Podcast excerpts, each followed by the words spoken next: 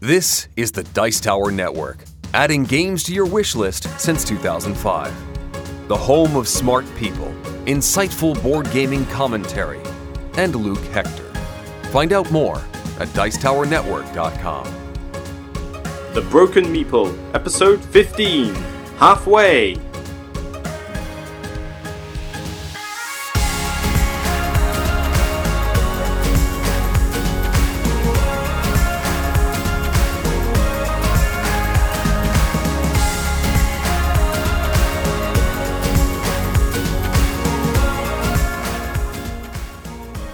Been a little while, but I'm back, and with a shiny new YouTube channel as well. Yes, it's finally up and running, but I'll talk about that later. This episode is a halfway roundup point for 2017.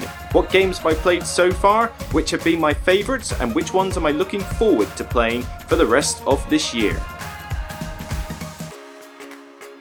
Hi everyone, yes, it's good to be back. I know it's not been that long, only about a month or so, but it's been a busy month. First, there was the UK Games Expo, that was a big deal, but also the YouTube channel is finally up and running. And somebody joked with me at the expo that the whole thing about my YouTube channel is kind of like its own segment on the show.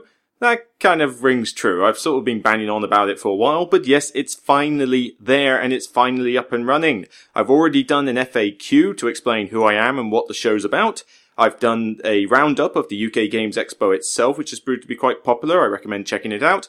And I've done a few reviews to date. Barenpark, Century Spice Road, and Sensei's Path, the Onitama expansion. By the time this goes out, you may have also had the review for Quadropolis Public Services go up as well. But there's more to come. We got Yokohama, we got Colosseum, the Tasty Minstrel Games reprint, we have Exit, the Secret Lab, the first of the Exit games, and many more besides. Yes, things are really heating up now, and that's not a pun just because it's the summer. And to be honest, we're in the UK. It gets warm, gets muggy, but it doesn't usually get too hot. At least not all the time. Anyway, I digress. So yes, 2017 is reaching the halfway point, and so far, well, as it is with most years, most of the really good stuff doesn't tend to come out yet. You get a few good games along the way, and there certainly have been some belters, but with Gen Con coming up, uh, you tend to get a lot of stuff released then, or certainly a lot announced at that point. And then a lot of new releases will also come out at Essen later this year. So that will be a stage where there's going to be a lot of cool stuff around. And hopefully I'll get time to play it all before the end of the year when it comes to doing my uh, top 10 of the year. But there's still been some crackers, and I will certainly get onto those later. But first, I just wanted to give a special shout out to Russell Blitz.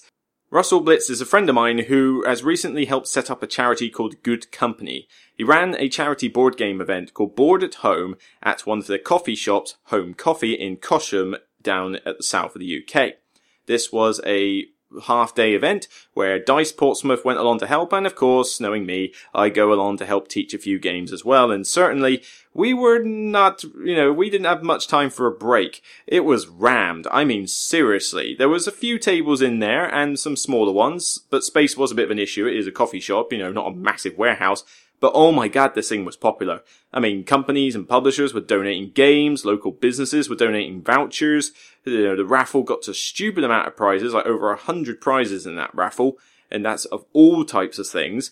We were constantly teaching games. All the tables were in constant use right up until the end. It just was such a big event and it was such a good event. I felt really happy to be part of it. And apparently they were hoping to raise only around £500 for the event.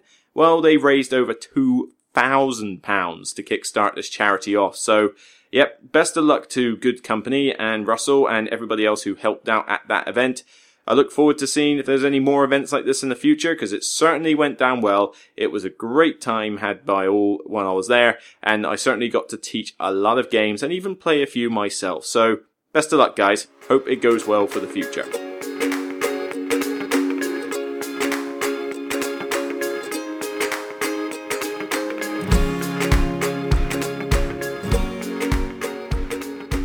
Okay, so on with the main portion of the show. I mean, this episode is not going to be too long. I want to try and keep these episodes relatively short, and maybe as I start talking about games I've played and games in general or something on this podcast, it will enable me to do that easier because I want to get the top 10 lists ideally onto video form rather than podcast form, but maybe I'll mix and match because I know some of you prefer one to the other.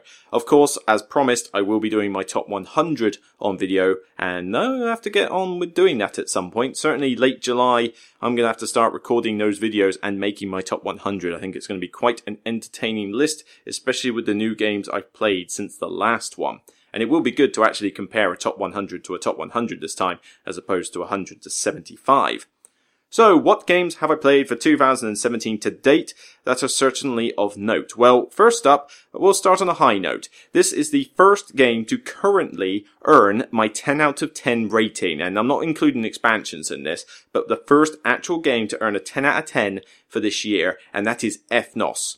Now, even though it has earned a 10, Ethnos is not currently the most enjoyable game I've played this year but I rate it a 10 because of its design. Its design is almost perfect. It has some mediocre artwork, mediocre, mediocre artwork in the game, and, you know, it's subjective. I know some people like it. Personally, I think it's a bit bland, but it, it do, it will do for the game. It is a fairly abstract looking game. But with Ethnos, it's really well designed in terms of its replay value, in terms of how lightning quick the turns are, and how easy it is to set up and teach. This is a bog standard area control game where everybody has cards that resemble tribes, and the tribes are all these different races of fantasy races. So wing folk and elves and wizards, that kind of thing. And you have 12 in the game, and you only use six in a game and each one has its own ability when you use it. So there's all sorts of ability combinations that you can have and the game changes up every single time you do it. Your turn sequence of play, play a bunch of cards or take a card is so lightning fast that your turn, even in a six player game, comes back round before you know it. Sometimes you've barely just registered what card you just picked up by the time it gets back round to you. That is some serious speed in a game. This is like ticket to ride level of rules. Maybe slightly more complex than ticket to ride, but not by much. It really is that fast, that easy, and just, it works. It's very sleek and streamlined, and games finish in 45 to 60 minutes.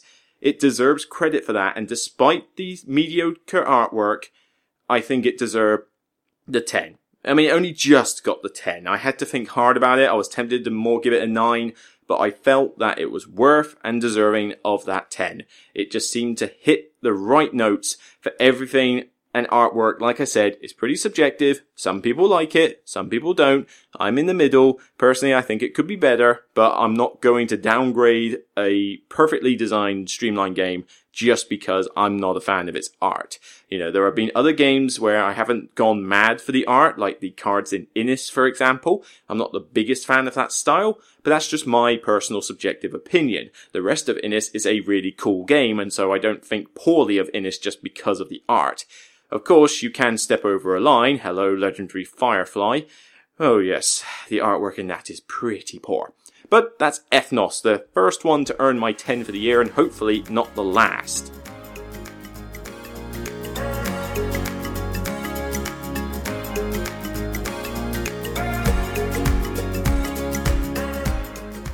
Next, we have Century Spice Road. This was heralded as the Splendor Killer, and I've already done a full video review on this, so I won't be able to point too much. But it's generally a good game. It certainly does not kill Splendor. It has just that little bit of extra depth and that slight differentiation to separate it from Splendor. And personally, if you were to hold me at gunpoint, I would still pick Splendor. Splendor is just that little bit more accessible for people. It's like really easy to play, has some variation, but also the expansion coming out really does seem to make quite a bit of difference and I look forward to seeing that more in action. Century Spice Road itself though is still really good fun. It's a standard Euro, it's engine building, you're basically, I mean the theme makes no difference, you're just basically trading cubes with these action cards in order to claim cards that are worth so many points. It's basically get the cubes, cash them in, get the cards, the end. It has a few mechanics borrowed from certain games like Small World, where you select action cards by placing your own cubes on cards that you skip over. That's always pretty neat. One warning and caveat I will have with this game though. The publishers blatantly had zero regard for anybody who's colorblind. Anybody who is colorblind should not go near Century Spice Road at all. I am warning you now. There is zero differentiation between any of the colors in this game. You have brown, green, red, and yellow cubes. The cards will show brown, green, red, and yellow cubes. There is no symbology. There is no iconography. It is literally just the color of the cube. I had to teach this to several people at the board at home event I mentioned earlier, and one poor bloke had to sit and watch. I felt so sorry for him, but he was colorblind, so he could not tell what was what on any of the cards and what was any of the cubes. So publishers, take note, if you are going to make a game that you want to be accessible to many people, put some thought into how colorblind people will interpret them. It's not that hard. Ticket to Ride even managed to do it by putting symbols on the train track colors. I've yet to come across anybody who's had to use them to that extent, but at least they thought about it. So how about you start thinking about it too? Hey, rant over. But that aside, if you're not colorblind, Century Spice Road is a pretty decent game. Not one of my favourites of the year, and certainly not a splendor killer, but boy was this the hotness at the UK Games Expo. Woo! God, this one was selling like hotcakes, and I suppose deservedly so. It certainly has its mass appeal, but I say, I'm hanging on to both. Splendor is still my pick of the two.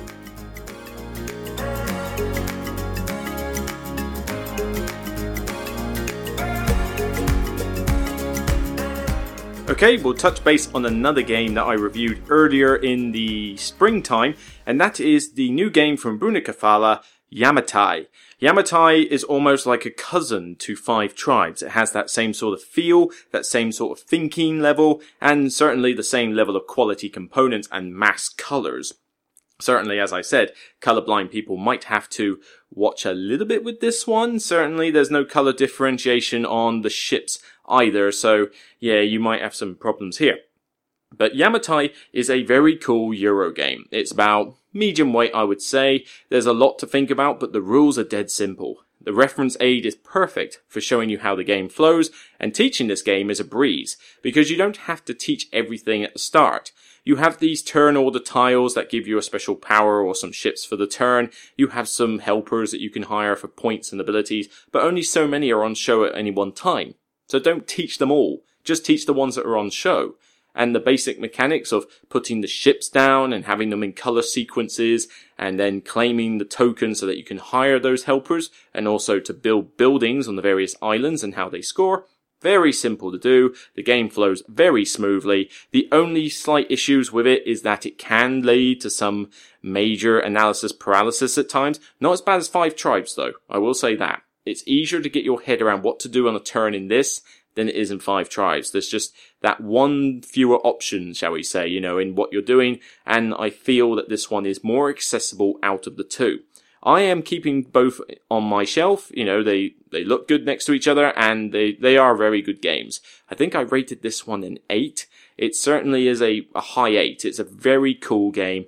Would, do I prefer it to Five Tribes?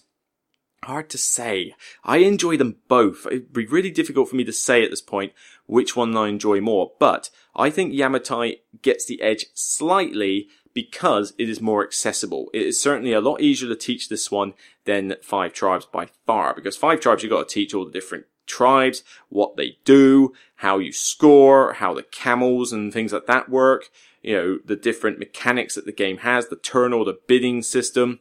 It's you know, it's not the most difficult game in the world to teach, but it does require that little bit more effort, certainly from you and the players in order to do it. But Yamatai is still a very cool Euro, placing ships on the board, sailing around this absolutely gorgeous board. I mean, seriously, whew. Days of Wonder knocks it out of the park with their games generally, but this one just looks so beautiful. The front cover is literally mesmerizing in its beauty. And the board is colorful, the turn all the tiles, the helpers, the artwork is sublime. This is possibly one of the prettiest games I have seen this year bar none. If you think that Ethnos is fairly bland and the artwork's not that great in it, this is the polar opposite of Ethnos. The art in this is so beautiful, the components in this are top notch, as most Days of Wonder games are. Seriously, worth giving this one a look. It's not everyone's cup of tea, I will say that. Some people have walked away from it kind of meh, or I prefer Five Tribes, but I think you'll probably enjoy it if you play it. There are some exceptions, I know, you know, the exception doesn't disprove the rule, that kind of thing, but I think this is a great game, and certainly one of the best that 2017 has had to offer so far.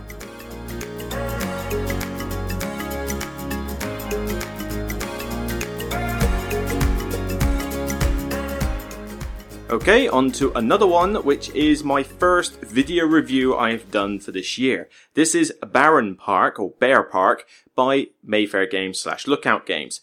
This is a very simple gateway level polyominoes game, i.e. like Cottage Garden and Patchwork and to a lesser extent Feast for Odin. This is where you're basically placing Tetris shapes on boards in order to fill up your boards as efficiently as possible to gain more bonuses. In Bear Park, you are basically building a theme park with bears in it. It's a zoo, essentially. But you start off with one grid, you can pick up more grids as time goes on and build yourself as you see fit, so you don't have to put them all in a square, you could put them in a conga line if you wanted, and it's very simple. I mean, you basically just place a tile or pass. If you pass, you get another tile for next round, but if you play a tile, you basically play it on your board, and for the three or four different symbols, the four different symbols that you have to cover, each one gives you another type of tile back, be it a park area that's worth no points but fills up space, the actual bear part animal like houses themselves, which are worth so many points to begin with, and then they dwindle as the pile gets lower. And then you have the actual enclosures, which are worth the most points and have the most weirdest of big Tetris style shapes. It's really just a nice little charming, fun like game. I'm not saying this is the best thing since sliced bread, but I think this is the easiest of the polyominoes games to teach, easier even so than Patchwork. And one thing that this has over Patchwork goes up to four players. Patchwork's a great game. Only takes two though, and that one you've just got the one grid. Here you've got multiple grids in different layouts with different shapes. It's really nice and charming. The artwork is very colourful. The scoring is dead simple. I mean, literally, you just take the points and add them up. No stupid multiplication tables, no take this and divide it by three or anything like that. No, it's just, it does have a number there? Then here's the points. Scores have been very tight among like, you know, the winning players. And, I even had one game actually at the uh, charity event where I won by tiebreaker. The tiebreaker was where if you have some, you, for each tile that you have in your supply that you haven't placed that's worth points, that's a tiebreaker. I won by three pieces to two against the second player. Literally a tiebreaker. That's how close the game was. And many times I've had the games go pretty close. This is so simple to learn, so simple to teach. You've got a little bit of added replay value with the objectives, which are basically three different types of objectives you can gun for. We're not talking like the most taxing of objectives, but it's nice to have something else to gun for in the game because it influences what players decide to do. Very easy to teach. Like I said, it's just a nice little gateway game. I think I gave it a seven because even though I wouldn't want to play it like over and over and over again, I still think it's a solid title and it's sitting in my collection because, well, I need a polyominoes game in my collection and I think this one is the best gateway example for that genre. So, Barenpark, definitely worth a try, especially for families and new gamers.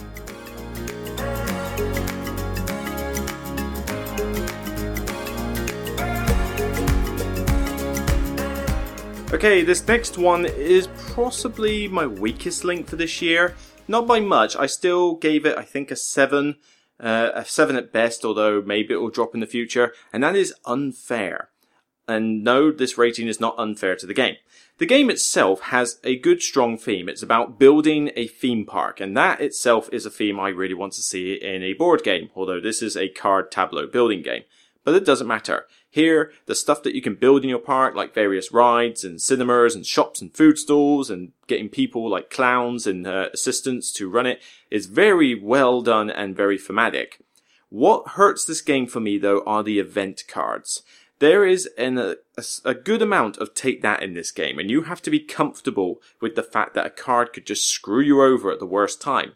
Now that's not a massive issue for me because the event cards have two parts, a good and a bad. The bad will hurt your opponents, but the good is a very good effect for yourself only. Now, my problem isn't necessarily that the bad effects can do me things to opponents, because you can always just use the uh, World Peace Changer card. Basically, there's a bunch of cards that change how the game plays, and it will negate all bad effects. Although it seems weird to play a card that literally neuters half of a card stock. But what gets me with this is the events are just far too swingy there are some major imbalances, I think, with some of these card effects. Now, they are situational, and some of them will get better as the game goes on, and some are better early. But if you draw them at the right times, those cards completely overshadow others, and you can get such an advantage to the extent that when I play this game, a lot of people spend their time drawing events because they are just so good. I mean, I don't know, it's a bit of a bugbear with me, but I'm going to hang on to it for now because I think the theme is nice and strong and I do enjoy the theme park aspect. I just have to accept that it's going to be not only a little bit swingy, but also a bit long. This is another thing. The setup and takedown in this game is ridiculously long. You've got to shuffle a ton of different decks. And then when you put it away, you've got to, you know, separate out all the different themes like vampire, robot, etc. And oh my god, it takes forever even if people are helping you. But frequently I come across people who refuse to, you know, just wander off, the deserters as I call them, and you try packing this away by yourself. It is one of the most painful experiences ever. Really don't like the way that the setup and takedown is so long with this. Now, like I say, the game is still good, and I look forward to more themes down the line, and I probably will only play this with two or three players because four players is just far too long. It really is too long with four players. Three would make an interesting sweet spot. Personally, I think it works fine as a two player, but it's not a quick game. This is a you know, they will claim it's a quick game, but you've got lots to do. You've got a lot of things to carry on with in a turn. And maybe a two player game would be pretty quick once you know the rules. But when you're learning it, and certainly with more players, my God, this one takes a bit too long. So this is my weak link so far for the year in terms of the, like, the big hyped games. But it's not a bad game. I still enjoy it and I will still play it. I still have it for the time being. Will it last the rest of this year? I'm not convinced it will, but for now, I'm going to give it some more plays. And, you know, I've already reviewed it anyway, but I'm going to hang on to it and see how maybe some expansions improve it down the road. We shall see. It depends how quickly they come out with them, because I think it could do with some fairly soon. So, my current weak link out of the hype games, but not a bad game at all, unfair.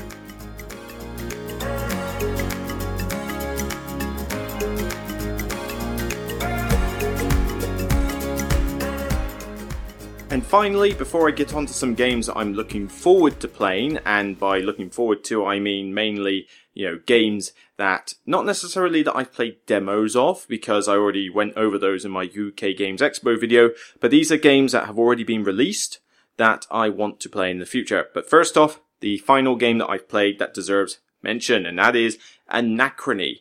Anachrony is this heavy worker placement game, and oh my word, this has the potential, because I haven't played enough to give it a full review yet, but this has the potential to be a 10. Certainly a 9 at the very least. This one is a great thematic worker placement game. It looks great, that you know, especially if you get the like Lexo suits that you can put your workers in, you know, I mean that is basically bling, but still, you know, these things are good to look at. But in Anachrony, you are placing workers to gain resources, build buildings, and to basically be like the, I think the most powerful faction during this whole calamity. You're basically preparing for a doomsday meteor strike. And in the midst of this, you're trying to basically recover the most. So you're building buildings, you're completing projects, you're evacuating people when the calamity hits. It's all done on this timer track. And this is the best bit. This is that bit I adore. Each round is basically an era of time. And you may borrow resources from the future to assist you in a term. But the problem is, when you do that, you cause paradoxes, which, if you have too many of them, you end up with negative points. These paradoxes are like, essentially, they sit there on the track until, and get this, until in a future round, you travel back in time using one of the types of buildings you can get, travel back and give yourself the resource that you took earlier.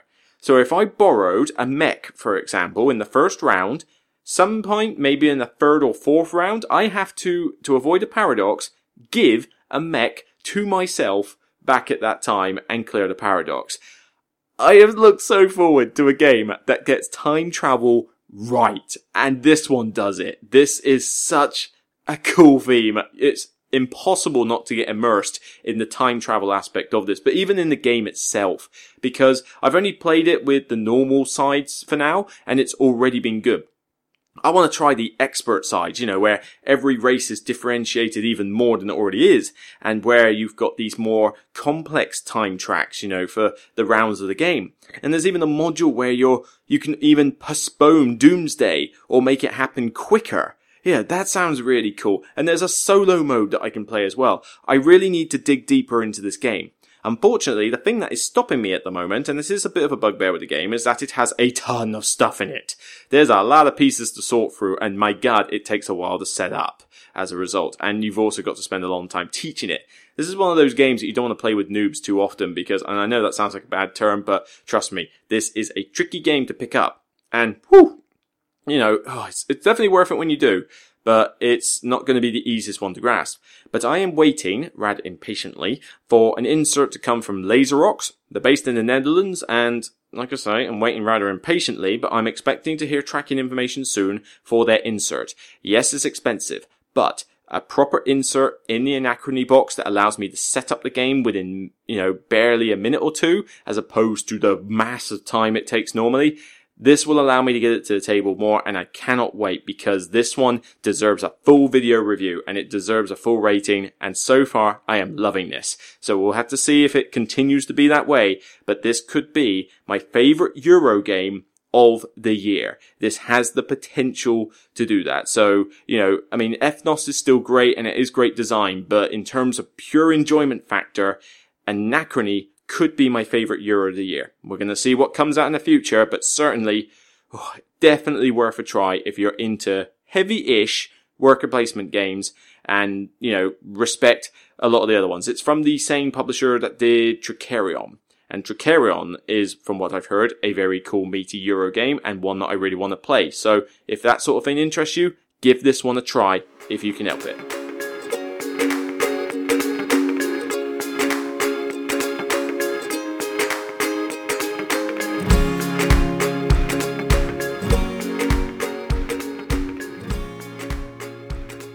With this said, let's go on to some games that I'm waiting to play. Now obviously there's a lot coming out that hasn't been released or stuff that I've already demoed at the expo. Check out my expo video to hear more about some of those and I'll get on to the ones that haven't been released when they get released. But there's still a few that have been released that I really do need to sink my teeth into. First up, we got Mintworks. Now, this is a very tiny game. It comes in a titchy little tin. It's cheap as chips. I probably will just buy it myself at this point but it's supposed to be a interesting little worker placement game that I think you can play solo. I'm not sure, but apparently plays well with a few players and is supposed to be quite popular for something that is essentially a micro worker placement game. This is about as much as I know about it. It doesn't exactly look that great. I mean, a titchy little tin, fairly bland, and obviously micro components, but can you get a minuscule worker placement game like that and make it actually good fun? I've been burnt sometimes by things like the Tiny Epic games and the 8 Minute Empire style games, but I want to give this one a try and see what all the fuss is about. I mean, let's face it, it's not like it's going to take much time to actually play, and if I have to buy it myself, it's not like it's going to hurt my bank account either. Another one very quick is Sagrada. Sagrada, again, I don't know a huge amount, but I hear it's actually better as a solo game than it is actually with players. This is one of these little dice placement games where you're building stained glass windows. Looks very pretty, looks fairly compact. It's usually quite hard to get hold of at the moment, which is the reason I haven't had a copy to date. But a solo game with dice, I'd be willing to give it a try and see what it's all about. I think, who mentioned this one? I got a feeling it was Anthony that mentioned it on our solo podcast, you know, the top 10 that we did in the last two episodes. I think Anthony Chatfield mentioned it, but it's got my interest and I would like to try this one out soon. Now, a while back, there was a game called Above and Below. Now, I was a little bit lukewarm on this game because the encounter books seemed a little bit sporadic and the Euro game involved wasn't much cop, even though I really liked the artwork. Well, the idea with Near and Far is that it has effectively taken this game and jumped it up a few levels. You now have a book of maps, and each map is a different game and you can play this game in campaign mode. You can also, you know, just play it standalone. But the idea is, is that you will, you know, gather stuff that you need, like resources and equipment and that in a town. And then you will go out on this map, whatever route you want to do, and complete quests and find new people and just basically go nuts. It's one of those little sandbox games that you can do what you feel like. And as you go through the map, you will have encounters, although I hear some of them seem more like 50-50 choices, which seems a little bit lacking, but I don't know, we'll see. I only know so much here. But this could be really cool because I like Tales of the Arabian Nights for its encounter book, and Above and Below started off as being something cool, but wasn't quite up to par.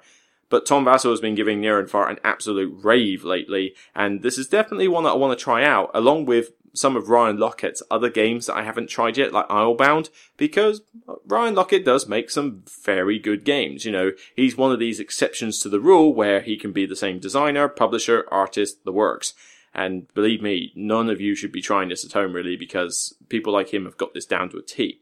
But Near and Far, with its big encounter book and all the maps and that, definitely one I want to try if I can get one on retail release or even just play someone else's copy because I was hesitant to back the Kickstarter. I chose not to in the end, but I would still like to give this one a try. So if anybody local has got this one, please give me a bell because I want to try it. A slightly more obscure one is Lyngk. At least I think that's how you pronounce it. Considering it's spelled L-Y-N-G-K, it's kind of weird how you would get to spell this at any point anyway. But this is another abstract game, a two-player abstract game in the GIPF series, the one done by Kris Burm. I already have Yinsh, and that is one of my favorite abstract games ever. Maybe not my favorite, but certainly possibly my number two or number three. It really is that good. Now, Lyngk is another one in the series, and to be fair, I haven't played a huge amount of them in the series. You know, there are some that I've avoided and some that I've heard are not that great, but I would like to try some others out. I know I've tried Tzaar and I think I've tried Dvonn, and Dvonn I'm okay with. Tzaar's not bad. Yinsh is just uh, blows every other one out of the water. Lyngk though got a good review from Zee Garcia, and it looks cool with the different colors. And I like the idea that you can pull some nice combos off with rebounding color stacks from other places and it looks like another solid abstract. But to be honest, I will try any abstract game out once, and certainly one that is part of this GIPF series, which is a very, very good series of quality abstract games. Even if you don't like Yinsh, I'm sure you will find one in the series, at least one in fact, that you do like. Of course, if you don't like abstract games at all, you're not going to like any of them, but that goes without saying. Certainly, if can be anywhere near as good as Yinsh, I will love it. But it would be nice to get maybe another one in the collection, and Lyngk would be one, certainly because it's, you know, maybe because it's colder than you, but I would certainly like to try this one out and find out more. And finally, whether you class this as a 2017 game or not, I'm not sure because technically the game has already been out, so you can call this a bit of a fringe pick if you want, or a cheap pick. But the Sherlock Holmes Consulting Detective game, the, they've released a new set, and it's basically reprinting some other adventures from a previous edition or a previous like promo thing. And it's also got some brand new scenarios in it. But it's out in a new edition and it means that I could buy this one instead of the old one. And it would have some maybe some updated components and such. Certainly I want to try these out and preferably as a solo thing because I know you can play it with multiple players but sometimes you just want to enjoy a puzzle solving game by yourself. And I feel that something like this is best played as a solo game. Certainly I've heard some good reports that you can play it solo and it works very well. You know, I've played the Unlock games as group. I played the Exit game earlier today, in fact, in a group. Sometimes you just want to do a puzzle solving thing by yourself. I don't know. Maybe I'll get the Sherlock games and make that my solo venture, and then I can get the unlocks and the exits so that I can do in groups because they're more accessible to people. We'll see.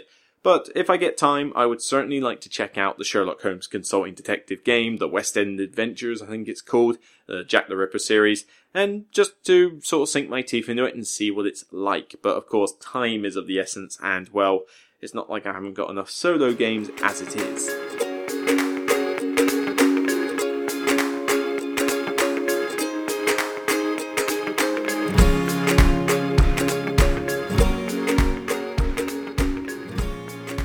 So that's it for my roundup of 2017 so far. That was a selection of games I've played and a selection of games that I want to play. I hope that's a good list to sort of get your, almost like your digestive juices flowing for some new games that you might want to try out. Certainly, there's a lot more to come out this year. I mean, there's been a lot of games released already, and yes, some of you are probably wondering, where's Gloomhaven? Well, I have played Gloomhaven.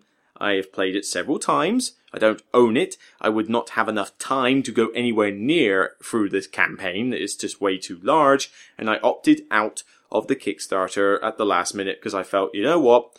I'll never get to play it enough, and I'm kind of getting a little bored with more of these dungeon crawl games. I've I play them and I enjoy them, but I'm just not getting anything new from them. And even though Gloomhaven has some cool stuff about it, there is some stuff that I'm still not a fan of. So I sort of think, you know, Gloomhaven's okay. I will play it. It's cool, but I just don't have the time for it. So I'm not going to own it. Certainly not in the near future, not unless I win the lottery and suddenly have all the time in the world. But, you know, I respect it for what it is. It's a decent dungeon crawl game. So that's why it's not on my list to talk about. But there's a lot of stuff coming in the future that I want to try, and no doubt I will get round to doing written, video, and podcast reviews for those as time goes on. But of course, as you are already aware, the podcast is running, of course, I'm talking to you right now, but the written reviews are still going with some of the uh, Mythos packs from Arkham Horror and some other reviews that I need to get done quick. But also, the video channel is here and it's I'm going to put out as much content as I can, and I open the field to anybody who wants to join me on the show. It'd be a bit of a squeeze because you have seen where I sit. You know, I'd have to have you pretty much sat right next to me.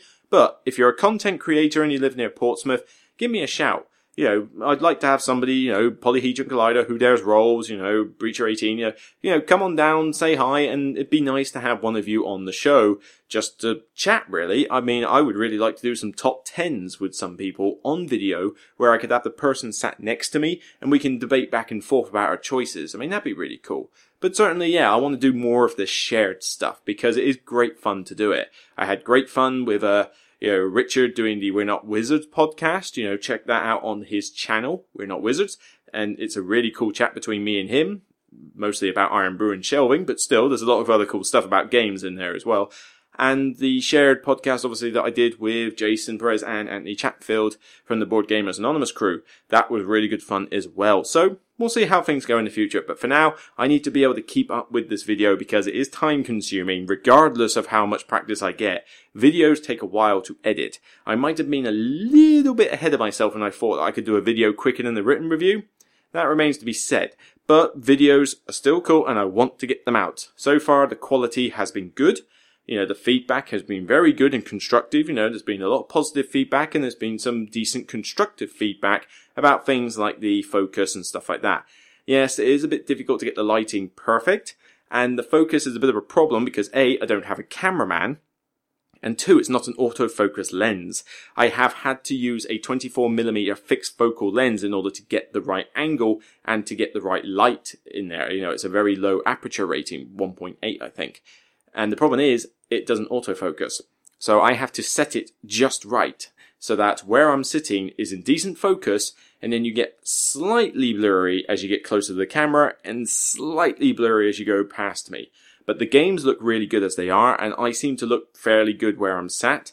But yes, if I hold a game out in front of me, it is going to look blurred. Unfortunately, unless anybody wants to donate something like £2,000 to my Patreon campaign, which is still ongoing, and allow me to buy the best camera lens ever, which auto focuses and allows me to go as low as like 18 millimeter, 24 millimeter low and zoom even, you know, one of those really expensive lens, then by all means do. I would love it to bits and you would get the biggest shout out in the world and even a big hug. yeah, nobody's going to do that. But like I said, I I have to make do with the equipment I've got to get a camera lens that does zooming at 18 millimeters and has that low aperture and has autofocusing would cost an absolute bomb. So I have to make do with some compromises. But so far, it's going well and I'm getting good feedback. So I'm going to keep the content coming. I'm going to try and vary it up a notch. So, you know, it won't just be video reviews. I may even, if I get time, I would like to do some movie reviews. That'd be cool. Or maybe some top tens that are movie related because I do like a lot of movie stuff.